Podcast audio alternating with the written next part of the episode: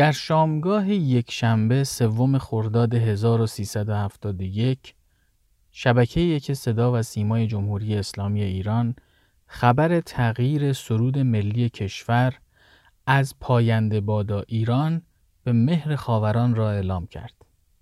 تا پایان اون شب بارها و بارها این سرود پخش شد تا سراسر کشور با آهنگ و شعر اون آشنا بشن. اینکه شبکه اطلاع رسانی در دنیا به حدی رسیده بود که بتونن با ابزار رادیو و تلویزیون چنین خبری رو به گوش بخش بزرگی از کشور برسونن جای خوشحالی داشت. چون در غیر این صورت با حوادثی مواجه می شدیم که شاید خیلی مزهک باشن. سلام. من معاد تبری هستم. به دومین شماره از پادکست اینترنتی هیستوری پنل خوش آمدید.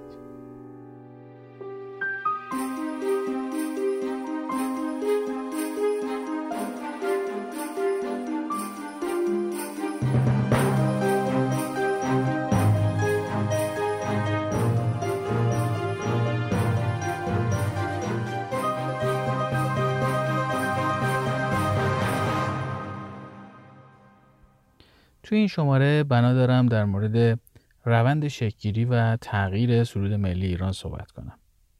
اصولا سرود ملی باید جز بارسترین نمادهای وحدت آفرینی در کشورها باشه. آهنگ و شعری که شاید عموم مردم بتونن اون رو دوست داشته باشن و با افتخار و به راحتی اون رو زمزمه کنن. به همین خاطرم سرود ملی رو به زبان و خط غالب در اون کشور تنظیم می‌کنن. البته کشورهایی هم هستن که سرود ملیشون کمی با زبان اصلی کشور فرق داره. ولی حتما اون زبان ریشه در داخل کشور داشته. مثلا سرود ملی هندوستان به گویش بنگالی زبان سانسکریته. افغانستان به زبان پشتو هست. پاکستان که بیشتر سرود ملیشون به زبان فارسی گفته شده. بعضی از کشورها هم هستن که یه آهنگ با سرودهایی به زبانهای مختلف دارن. حتی تا جایی که متوجه شدم امروز کشورهایی هم هستن که سرود ملیشون در واقع سرود نیست. چون اصلا به طور رسمی شعر نداره. مثل اسپانیا. این مورد رو توی قسمت اول پادکست رادیو دایجست متوجه شدم. توصیه می‌کنم حتما گوش بکنید اطلاعات خوبی رو بهتون میده. اما سوال اینه که اولین سرود ملی ما چه زمانی ساخته شد و چه موزیکی داشت. یه توضیح تکراری رو هم قبل از شروع داستان بهتون بگم که تمام تاریخ ها به هجری شمسی داره عنوان میشه. شاید یه مقدار خسته کننده باشه براتون اما انقدر این داستان اولیه جذاب بود که دوست داشتم از ابتدا بگم. در واقع باید تاریخچه بیشتری رو تعریف بکنم تا به مقصودم برسم. امیدوارم خیلی کسل کننده نباشه اما به نظرم لازمه که بدونیم. داستان عجیب ما از کشور روسیه شروع میشه. در سال 1215 شمسی یک مهندس چک اتریشی به نام آنتوان گرسنر مسئول ساخت اولین بخش از راهن روسیه میشه. راهن پروژه‌ای بسیار پرهزینه بود و سرمایه ساختش رو هم از ایان اشراف روسیه به دست آورده بودن به همین خاطر و البته برای جذب بیشتر مسافر ایستگاه آخر این خط آهنگ که پاولوسک نام داشت رو کاملا متفاوت طراحی کردن. البته در ابتدا این خط آهنگ یک راهن اسبی بود یعنی راهنی بود که واگن ها رو با اسب میکشیدن روی ریل و بعدها قطارهای مدرنی با لوکوموتیو های بخار آب در اون راه اندازی شد. به خاطر اهمیت شهر سن پترزبورگ که در 25 کیلومتری این ایستگاه قرار داشت می‌شد برنامه های فرهنگی زیادی رو برای این ایستگاه برنامه ریزی کرد. ایده گرتسنر این بود که ایستگاه پاولوسک باید مرکزی برای بازی، موسیقی، اپرا، تئاتر و رقص باشه و سالن های غذاخوری لوکسی داشته باشه که بتونه در تمام فصول سال چه گرم چه سرد پذیرای مهمون ها باشه. البته خیلی بحث توسعه کشور و رفتارهای خداپسندانه هم نبود. اینکه به چه صورت پاولوسک برای ایستگاه پایانی راهن انتخاب شد داستان طولانی داره که جاش اینجا نیست که بخوام تعریف بکنم. اما مهمترین عامل این بود که اقامتگاه رئیس شورای دولتی کشور جناب بزرگ دوک کنستانتین نیکولایوویچ که از غذا برادر امپراتور روسیه هم بود در این منطقه واقع شده بود در 8 آبان 1216 اولین قطار مسافربری به این ایستگاه رسید و رسما افتتاح شد از شهریور 1217 گروه های کولی با هدایت شخصی به نام هرمن در اونجا ارکستر سمفونیک اجرا می‌کردن و این ایستگاه رو به اولین محل دائمی اجرای ارکستر سمفونی در روسیه تبدیل کردند. اما برای بالا بردن کیفیت موسیقی های این ایستگاه و به واسطه اینکه برنامه های سیاسی در حاشیه این کنسرت ها اتفاق می افتاد و خب مهمونان خارجی می اومدن اونجا از سال 1235 با آقای یوهان اشتراوس دوم یا پسر که یک آهنگساز اتریشی بود قرارداد بستن تا رهبر ارکستر سمفونی پاولوسک باشه. یه توضیحی رو باید بدم در مورد این آقای اشتراوس. البته در مورد تلفظ اسمش. تلفظ اصلی اسم این آقا بسیار سخته برای من. یه تلفظی که تو زبان در واقع آلمانی باید تلفظ بکنیم بسیار سخت بوده. همون چیزی که توی متنای فارسی نوشته شده به نام اشتراوس رو دارم من تلفظ می‌کنم. از این بعدم دیگه دوم یا پسرش رو نمیگیم چون می‌دونیم در مورد کی داریم صحبت می‌کنیم. یوهان اشتراوس برای ده فصل تابستان قرارداد بست و هر سال 22 هزار روبل دستمزد دریافت می‌کرد. سال 1243 که نهمین سال حضور اشتراوس در روسیه بود آهنگی رو آماده می‌کنه به اسم مارش قشون ایرانی. برای ساخت این آهنگ از چند نفر خواست از حال هوای ایران و شهرهای مهم اون مثل تبریز و تهران براش تعریف کنن.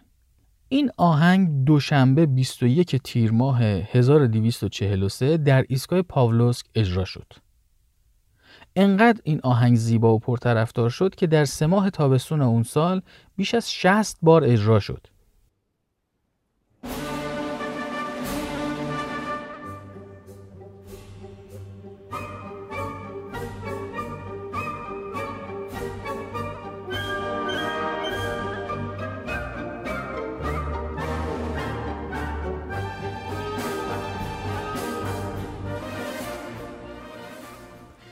پنج ماه بعد در آذر ماه 1243 این آهنگ در جشنواره‌ای که در فولکسگارتن وین برگزار شد اولین اجرای جهانیش رو تجربه کرد و به قدری محبوب و مهم شد که به مارش ایرانی معروف شد. در واقع معروف شدن این آهنگ به نام مارش ایرانی مساوی بود با شناخته شدن اون به عنوان سرود ملی ایران.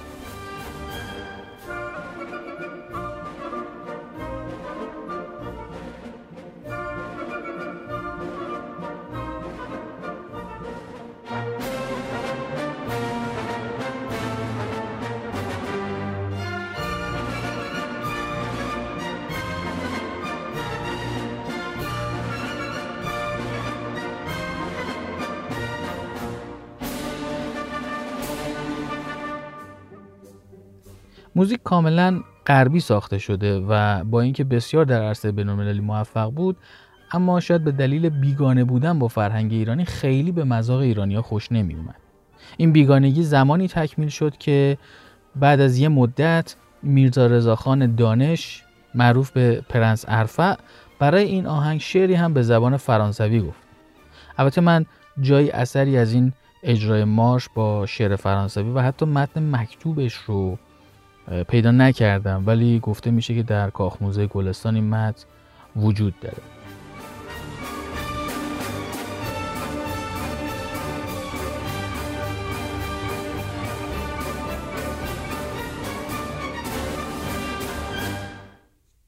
یه نکته رو هم باید در مورد یوان اشتروس در واقع بگم خدمتون که با شهرتی که کسب کرده بود در زمینه آهنگسازی و کار موفقی مثل مارش ایرانی و آثار خیلی خیلی موفق دیگه.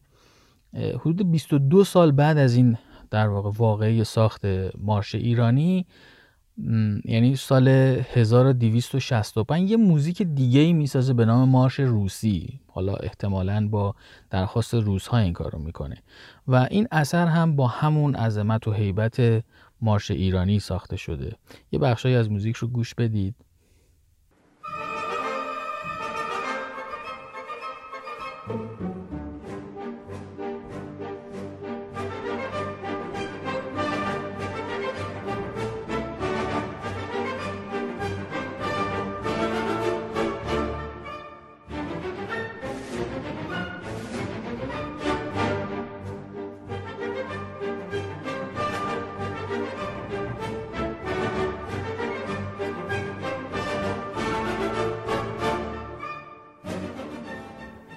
اولی که این موزیک رو شنیدم احساس کردم همون آهنگه و فقط یه مقدار دستکاریش کردن.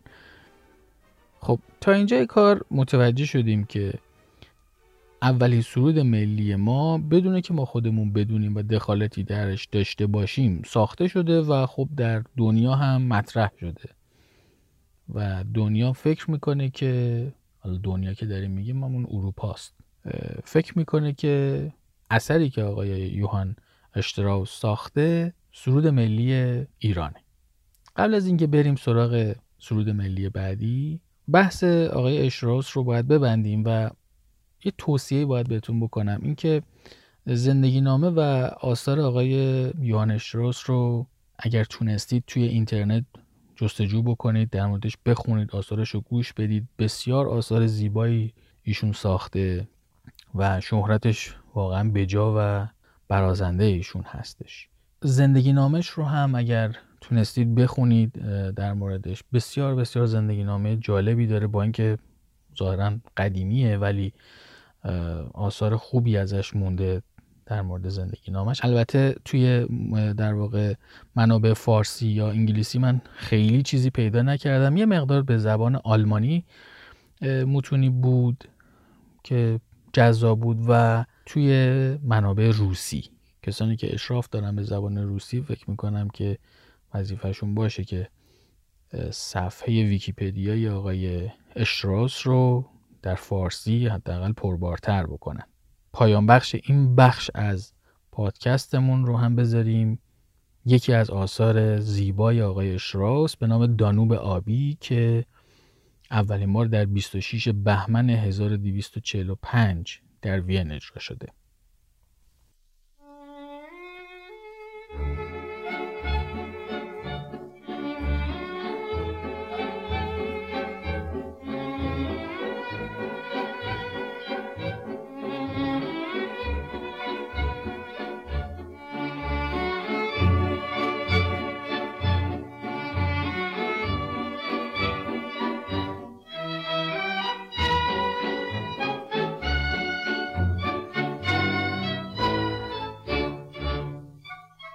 بگذریم.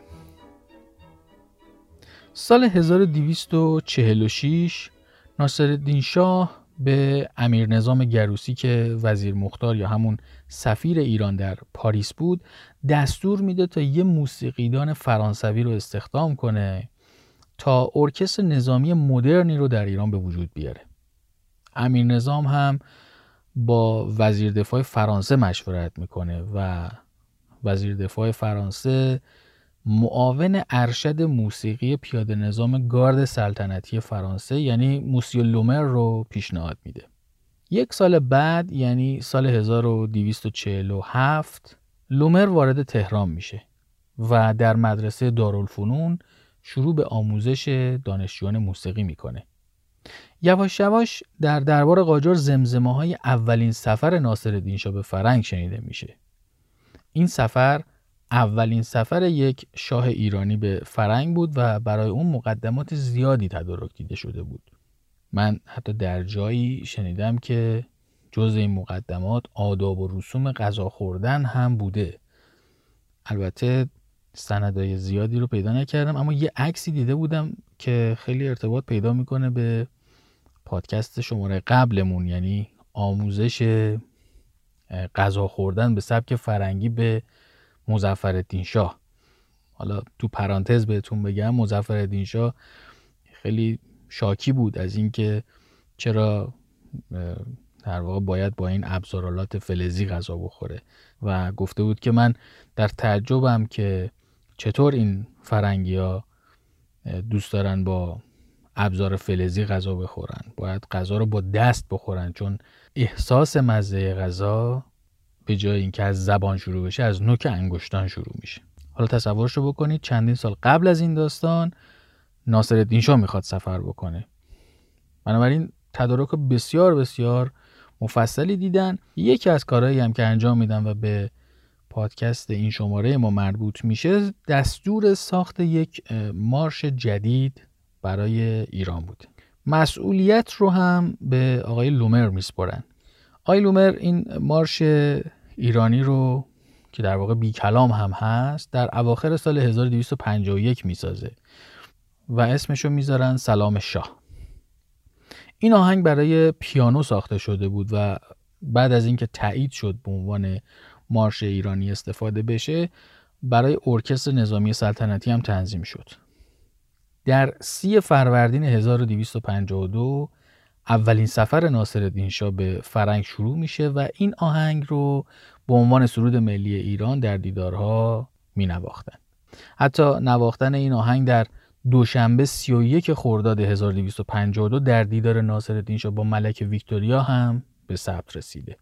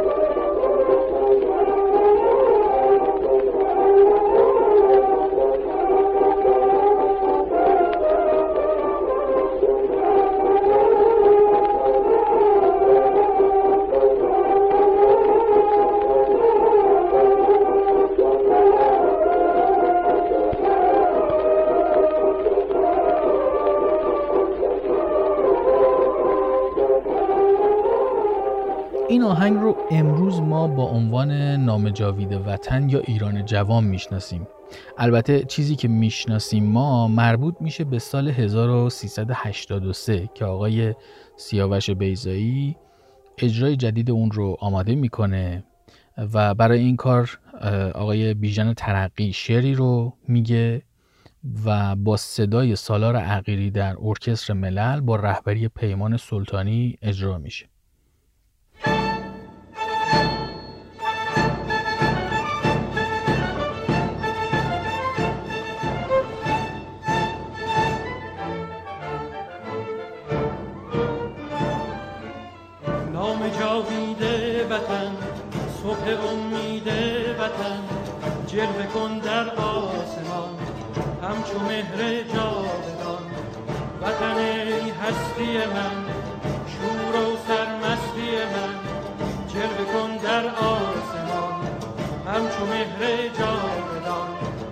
بشنو سوز سخنم که هم آواز تو منم. همه جان و تنم وطنم وطنم وطنم وطنم. بشنو سوز سخنم که نواگر این چمنم. همه جان کنم وطنم وطنم وطنم وطنم. همه با یک نام و نشان به تفاوت خب یادمون باشه چیزی که الان شنیدید سرود ملی ایران نیست. ملودی سرود در واقع ملی ایرانه. ملودی همون ملودیه که در واقع ملودی سلام شاهه البته با اندکی تغییر. ولی خب چیزی که به اسم سلام شاه تبدیل شده بود به سرود ملی ایران اصلا شعر نداشت.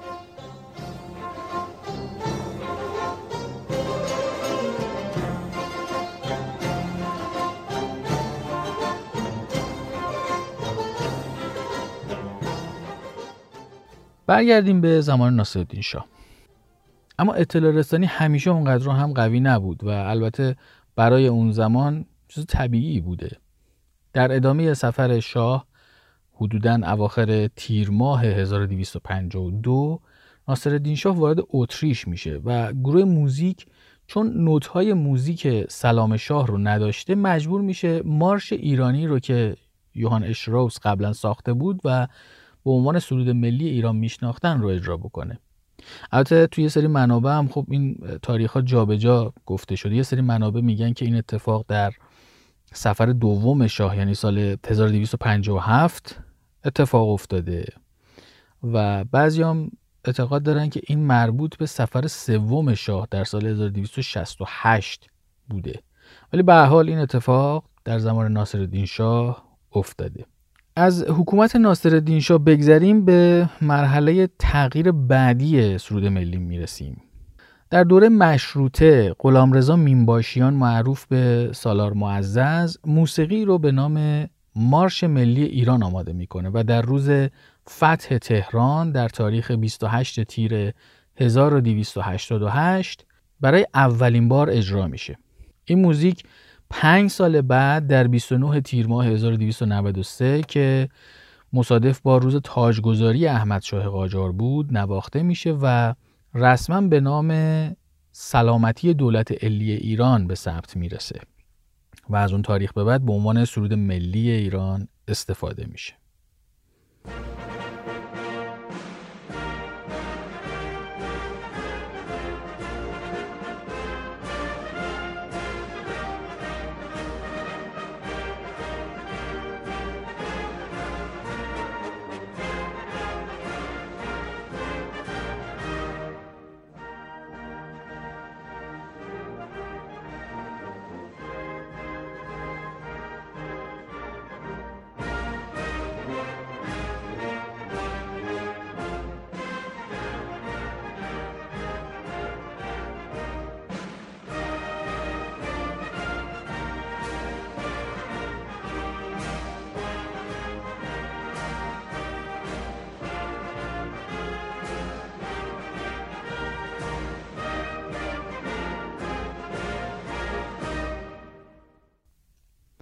البته بعدا برای این موزیک شعری هم سروده میشه و در شماره 8 نشریه اصر جدید در سال 1294 نوتهای این مارش به همراه شعرش به چاپ می‌رسه. بازم متاسفانه من موفق نشدم اجرای این موزیک رو با شعر پیدا بکنم. به حال حالا با اینکه کشور داره سرود ملی هم شده بود و حتی شعر هم داشت چون سیستم اطلاع رسانی خیلی قوی نبود و در واقع میشه گفت کاملا ضعیف بود و البته در دوران احمد شاه چیز طبیعی هم بود این سرود خیلی فراگیر نشد. خاطره ای نقل شده که احتمالا بیشتر دوستان اون شنیدن ولی جا داره که اینجا هم بهش اشاره بکنیم. در زمان سلطنت احمد شاه دکتر جلال گنجی جزو دانشجویانی بودند که در آلمان تحصیل می‌کردند. یه روز رئیس دانشگاه اعلام می‌کنه که همه دانشجویان خارجی باید از مقابل امپراتور آلمان رژه برن و سرود ملیشون رو بخونن. اونها هم چون اصلا نمی‌دونستن که کشورشون دارای سرود ملی هست یا نه. حالا اینکه اگه سرود ملی داره شعر داره یا نه پیشکششون. اصلا نمی‌دونستن سرود ملی داره یا نه. بهانه آوردن و گفتن که ما تعدادمون کمه ما هشت نفر بیشتر نیستیم ما نمی‌تونیم این کار رو انجام بدیم و چه و چه. و رئیس دانشگاه این بهانه ها رو موجه ندونست. گفت حتی کشوری که یه نفر دانشجو هم داشته باشه باید رژه بره و سرود ملی کشورش رو بخونه. تیرها به سنگ خورد و باید چیکار می‌کردن؟ به این نتیجه رسیدن که شعری رو که هر هشت نفرشون بلدن رو تمرین کنن و اون رو بخونن. چون اونجا کسی فارسی هم بلد نبود که متوجه بشین دارن چی می‌خونن. همین کار رو هم کردن. روز رژه یونیفرم های رسمی دانشگاه رو پوشیدن و پرچم کشور رو هم به دست گرفتند و وقتی نوبتشون شد این رو خوندن.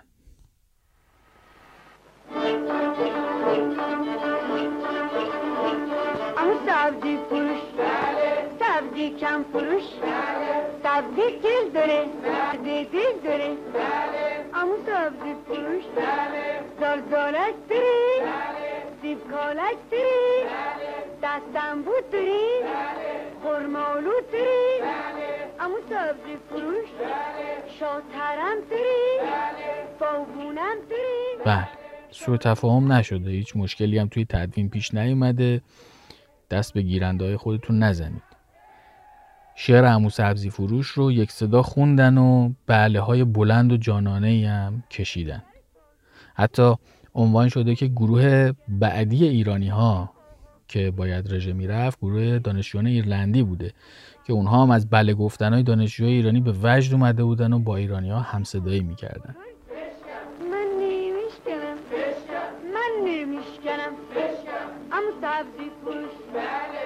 بشکن بشکنه. برای تاجرا. برای کفاشا برای شوفرا. برای سازدنا. خب بعد از فاجعه عمو سبزی فروش کم کم می‌رسیم به حکومت پهلوی. وقتی رضا شاه از سفر معروفش به ترکیه و دیدار با آتاتورک برمیگرده نیاز به یک سرود ملی آبرومند رو بیشتر از قبل احساس می‌کنه.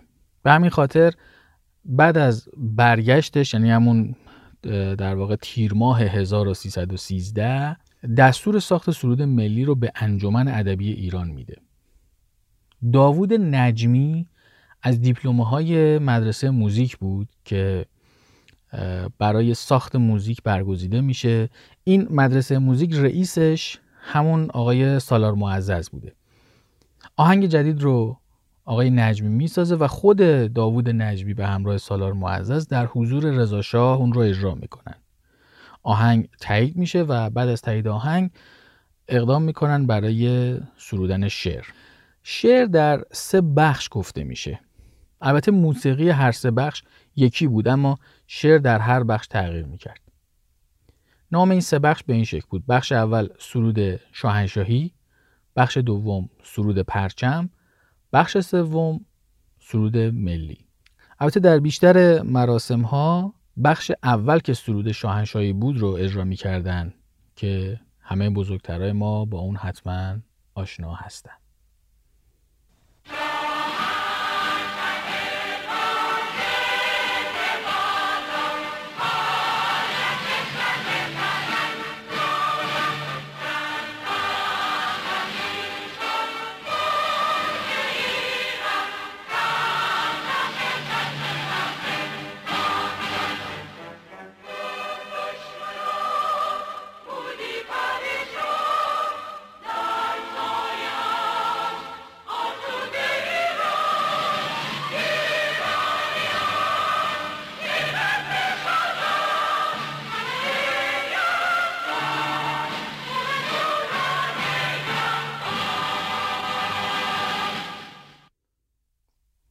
این اشعار توسط رضاشاه اصلاح کوچیکی هم شد.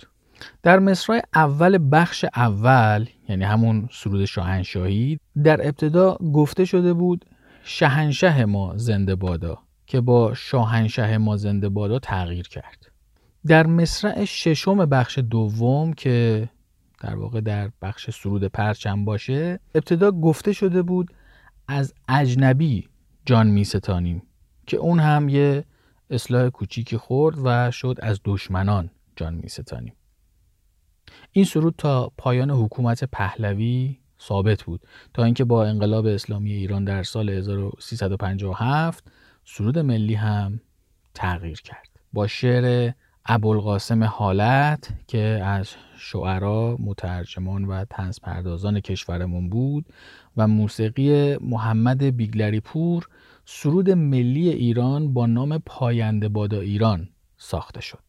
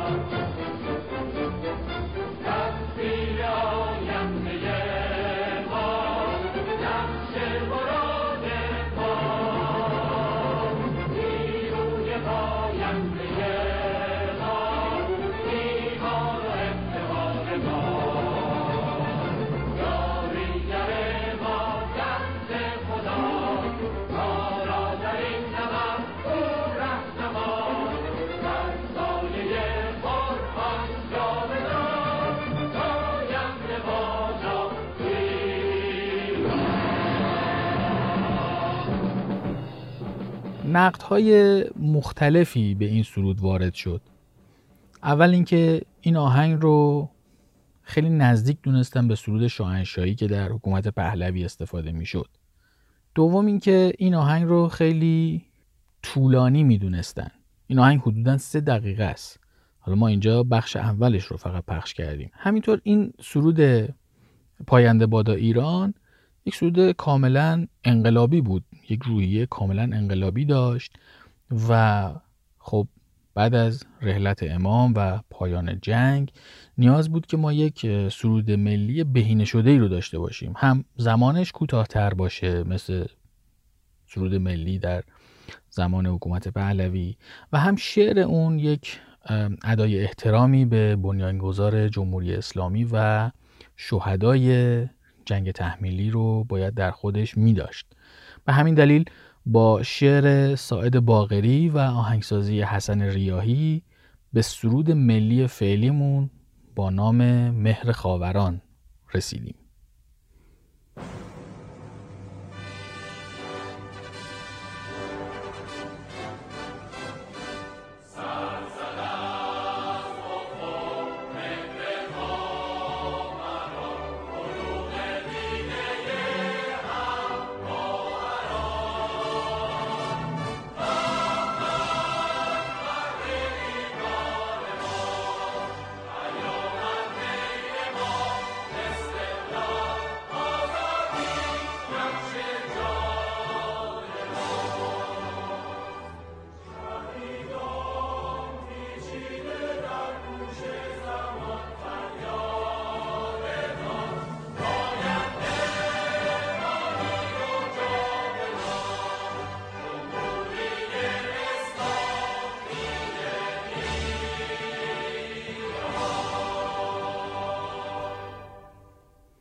البته باز به این موزیک هم انتقادهایی شد.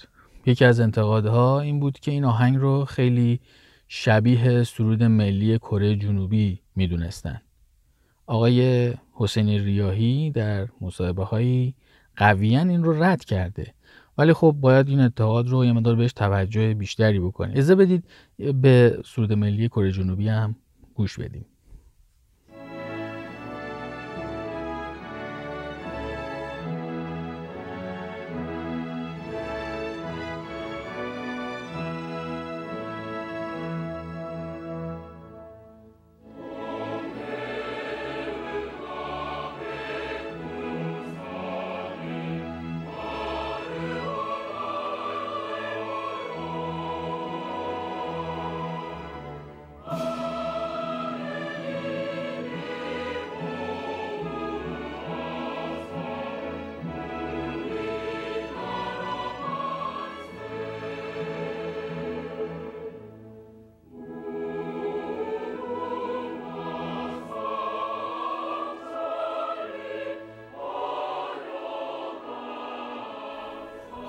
قضاوت رو هم به عهده اهل فن می‌ذاریم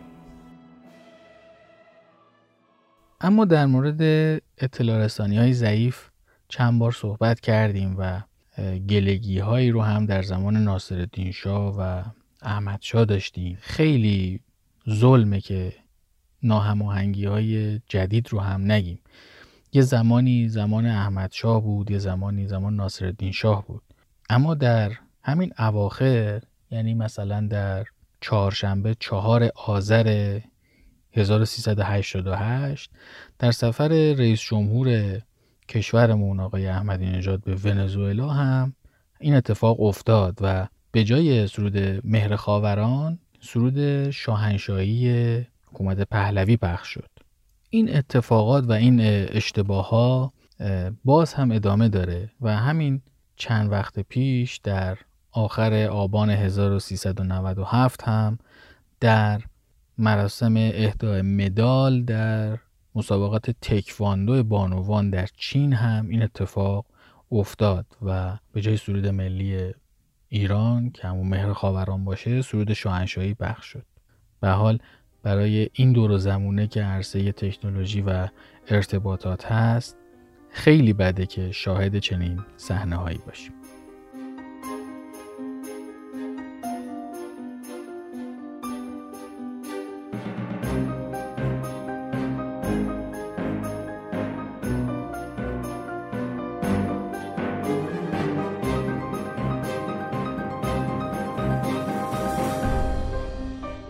چیزی که شنیدید شماره دوم از پادکست اینترنتی ستوری پنل بود.